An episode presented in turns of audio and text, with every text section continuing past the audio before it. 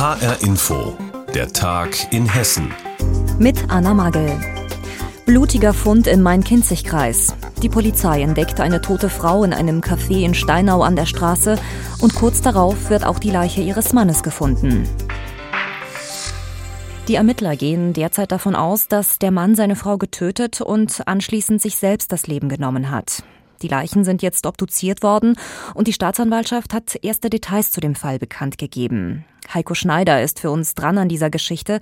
Wir haben ihn vor dieser Sendung gefragt. Heiko, was ist bisher über die Ermittlungen bekannt? Ein Sprecher der Staatsanwaltschaft hat mir gesagt, dass die 52 Jahre alte Frau gestern früh um kurz nach neun in einem Café getötet wurde. Anwohner haben berichtet, dabei sei geschossen worden. Das haben die Ermittler bisher aber nicht bestätigen wollen. Also, wie genau die Frau getötet wurde, das ist offiziell nicht bekannt. Als mutmaßlicher Täter gilt jedenfalls der Ehemann der Getöteten. Und dieser 67-Jährige, der wurde gestern nur wenige Minuten nach seiner Frau gefunden, ebenfalls tot in einem Waldstück im benachbarten Bad Orb. Da hat sich der Mann offenbar selbst getötet. Eine Sprecherin der Staatsanwaltschaft hat mir gesagt, dass heute Vormittag die Obduktionen der beiden Leichen begonnen wurden. Außerdem gibt es weitere Untersuchungen und danach könnte es vielleicht neue Erkenntnisse über die Todesumstände geben. Und was weiß man schon über die Hintergründe? Das Café, in dem die Frau getötet wurde, in dem hat sie gearbeitet. Aus Ermittlerkreisen ist zu hören, die Frau ist wohl in der Backstube getötet worden, während sie einen Kuchen gebacken hat. Also sie wurde wohl überrascht. Offiziell bestätigt ist das aber nicht. Dafür bestätigt die Staatsanwaltschaft etwas anderes. Und zwar hat der Mann im April schon mal versucht, seine Frau zu töten. Da wollte er sie mit einem Kissen ersticken. Damals konnte die Frau flüchten und ein Spezialeinsatzkommando hat den Mann dann festgenommen. Da hat die Polizei dann auch mehrere Waffen sichergestellt verurteilt, aber laut Staatsanwaltschaft hat der Tatvorwurf damals einfach nicht ausgereicht, um den Mann in Untersuchungshaft bringen zu können. Er kam dann also wieder auf freien Fuß mit diesem jetzt schrecklichen Ergebnis. Steinau ist ja ein beschaulicher Ort und das Café ein beliebtes Ziel für Einheimische und Touristen. Wie gehen jetzt die Menschen dort mit dieser ganzen Geschichte um? Die Menschen in Steinau sind natürlich schockiert. Das Café, das kennen viele, das liegt mitten in der Altstadt, viele sind dort regelmäßig zu Gast und das macht es für sie nochmal schlimmer, wie sie sagen. Natürlich wird über die Hintergründe des Ganzen spekuliert, wie so oft in solchen Fällen. Viele beschäftigt vor allem dieser Vorfall vom April. Also warum war der Mann auf freiem Fuß, obwohl er schon mal versucht hatte, seine Frau zu töten und obwohl bei ihm mehrere Waffen sichergestellt wurden? Und damit ergeben sich eben noch weitere Fragen. Welche Waffe hat der Mann jetzt benutzt? Woher hatte er die? Und hätte der Tod der Frau vielleicht verhindert werden können? Das sind alles offene Fragen, die die Menschen hier so umtreiben, aber diese Fragen, die beschäftigen natürlich auch die Ermittler. Bisher können oder wollen sie zu diesen offenen Fragen aber noch nichts sagen. In Steinau an der Straße ist eine Frauenleiche gefunden worden. Die Ermittler gehen von einem Tötungsdelikt aus. Und im Verdacht steht der Ehemann der Frau. Er soll sich nach der Tat selbst das Leben genommen haben. Infos dazu hatte Heiko Schneider. Die erste Fashion Week in Frankfurt geht zu Ende und so bunt, wie man es von einer Modemesse erwarten würde, war es nicht.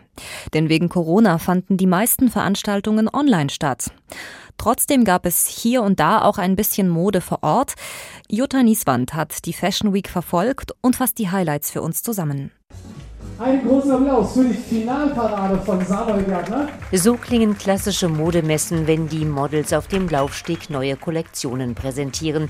Die Frankfurt Fashion Lounge hat es möglich gemacht. Zum Beispiel für den Frankfurter Jungdesigner Samuel Gärtner, 23 Jahre alt. Das ist jetzt meine erste Kollektion. Ich sehe auch Designen mehr als Kunst als als Handwerk. Ich habe alle Sachen selber geschneidert ich hole mir Stoffe und dann mal gucken, wo es mich hinführt. So entstehen meine Teile. Inspiriert aus den 70er Jahren mit teils großem Kragen aus unterschiedlichen Materialien, von Jeans über Tüll bis Kunstleder. Organisiert hat die Frankfurt Fashion Lounge Savage Yearly, selbst Designerin mit einem eigenen Modelabel. Ihr Ziel, die Stadt zu beleben und Designern eine Bühne zu geben, die vielleicht noch nicht so bekannt sind, aber es werden können. Die Samuel Gärtner, Maurice Martinez, Theresa, Candy Garden und vor allem der Oberbürgermeister und die Regierung Hessen sind ja sozusagen unsere Unterstützer und durch unsere Premium-Partner sind wir natürlich bestens ausgestattet und können ein wirklich hochrangiges Event veranstalten. Auch Preisverleihungen hat es in Frankfurt gegeben, wie den Nachwuchspreis New New Faces Award Style im Paletton und Taxis in der Kategorie Young Fashion Designer. An Leonie Appels mit dem Label Lea Pure. Ich bin mega, mega happy. Ich danke euch für diese Chance und wir sind hier alle nominiert und wir sind alle zusammen einfach, glaube ich, auf dem richtigen Weg. Ja, ich hoffe einfach, dass ich mit Lea Pure es schaffe, durch meine Zeitlosigkeit in den Designs Produkte wieder langlebig zu machen und der Mode wieder einen Wert zu geben, weil Mode einfach was super, super Schönes ist und kein Mittel zum Zweck. So Jungdesignerin Leonie Appels mit ihrem Modelabel Lia Pure. Nachhaltigkeit ist auf allen Ebenen der Fashion Week Thema gewesen, auf den zahlreichen digitalen Konferenzen und Diskussionen aus dem Frankfurt Fashion Studio auf der Messe Frankfurt. EU-Kommissionspräsidentin Ursula von der Leyen. Schnelle Mode ist Gift für unseren Planeten. Es sollte ersetzt werden durch langsame Mode, die zirkulär ist. In anderen Worten, mit klug designten Produkten, die weniger Müll verursachen und länger halten. Und mir ist klar, dass wir einen langen Weg vor uns haben. Tatsächlich ist auf der Frankfurt Fashion Week deutlich geworden, die Mode- und Textilindustrie ist in großen Teilen noch weit entfernt davon, klima- und menschenfreundlich zu sein. Clara Meyer, Pressesprecherin der Fridays for Future Bewegung, sieht da bisher keinen wirklichen Fortschritt, weil es sich für die Mode- und Textilindustrie auch nicht lohnt, meint sie. Wir brauchen eine Gesetzgebung, die Firmen verantwortlich macht für jeden Schritt ihrer Lieferkette. Denn es kann nicht sein, dass sie ihren Gewinn für sich einstreichen, aber die Kosten auf die Gesellschaft verteilen. Sie müssen zur Verantwortung gezogen werden. In der Stadt Frankfurt hat eine Aktion der Hess Naturwerkstätten für morgen gezeigt, wie viel Geduld und Langmut es braucht für ein nachhaltiges Produkt. Die Textilkünstlerin Stefanie Salzmann hat über vier Tage unter freiem Himmel eine Filzdecke aus der Wolle der Schwarznasenschafe ihrer Familie in der Schweiz gefertigt. Vom Auslegen der Wolle über das Filzen bis zum Trocknen. Ich glaube, es ist schon interessant, mehr über Prozesse zu reflektieren, gerade im Zusammenhang mit Mode und das irgendwie so einen Raum in der Fashion Week einzuräumen, wo man das auch so offen darlegt, was so ein handwerklicher Prozess jetzt in meinem Fall bedeutet. Entstanden ist eine knapp zwei mal zwei Meter große Decke mit abstraktem Muster aus Pflanzenfarben in Grün, Orange und Gelb. Quasi Nachhaltigkeit zum Anfassen. Derart wird es möglicherweise dann noch mehr geben, wenn die Frankfurt Fashion Week im Januar in Präsenz stattfinden kann. Konferenz statt Catwalk. Die erste Frankfurt Fashion Week geht zu Ende. Wegen der Corona-Pandemie hat die Messe hauptsächlich im Netz stattgefunden. Infos dazu hatte Jutta Nieswand. Die evangelische Markuskirchengemeinde in Butzbach, die hat etwas, wovon andere nur träumen können, nämlich ein eigenes großes Vermögen. Vor allem Ackerflächen gehören der Gemeinde, insgesamt 52 Hektar. Das sind ungefähr 70 Fußballfelder. Und das alles ist im sogenannten Kugelhausfonds zusammengefasst. Diese Wertanlage hat die Butzbacher Kirchengemeinde schon seit dem 15. Jahrhundert. Der Fonds hat also Kriege und Krisen überdauert und ist im Wert auch gestiegen, denn die Flächen und Gebäude sind verpachtet. Gemeindepfarrer Jörg Wiegand weiß, warum der Fonds überhaupt eingerichtet wurde.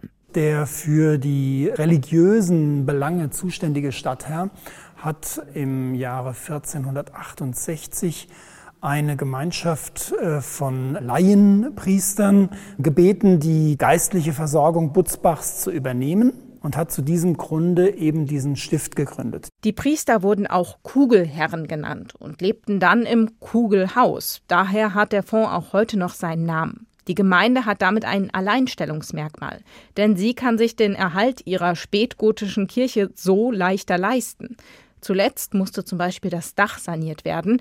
Das Vermögen im Rücken hilft. Es erleichtert natürlich vieles, wenn man einfach ein bisschen Dispositionsspielraum hat. Mehr Spielraum als andere Gemeinden, ja. Wir sind nicht nur auf unseren Gemeindehaushalt angewiesen, sondern wir haben eben noch Zuschussmöglichkeiten. Aber nicht nur in der Kirche werden die Einnahmen aus den Pachtverträgen gebraucht. Zuletzt wurde zum Beispiel ein Teil der Butzbacher Stadtmauer saniert. Außerdem werden Jugendarbeit und Musik in der Kirchengemeinde bezuschusst. Und die Gemeinde sieht auch einen ethischen Auftrag mit dem Besitz, denn die Ackerflächen sind heute kostbar. Das bringt Verantwortung mit sich, berichtet Fondsverwalter Sebastian Fritsche. Die Böden sind begehrt. Wir versuchen sie ressourcenschonend zu bewirtschaften. Wir legen Wert auf langfristige Pachtverträge. Wir gucken uns die Bauern an, wie sie damit umgehen. Und wir denken, dass wir mit den Erträgen gut dafür sorgen können, dass die Markuskirchengemeinde und vielleicht auch andere Gemeinden hier in der Region davon profitieren. In anderen Gemeinden wirkt sich der Rückgang der Kirchensteuereinnahmen schon jetzt deutlich aus. Davon ist die Markuskirchengemeinde erst einmal nicht betroffen, dank des Kugelhausfonds. Anne-Kathrin Hochstrat, Butzbach.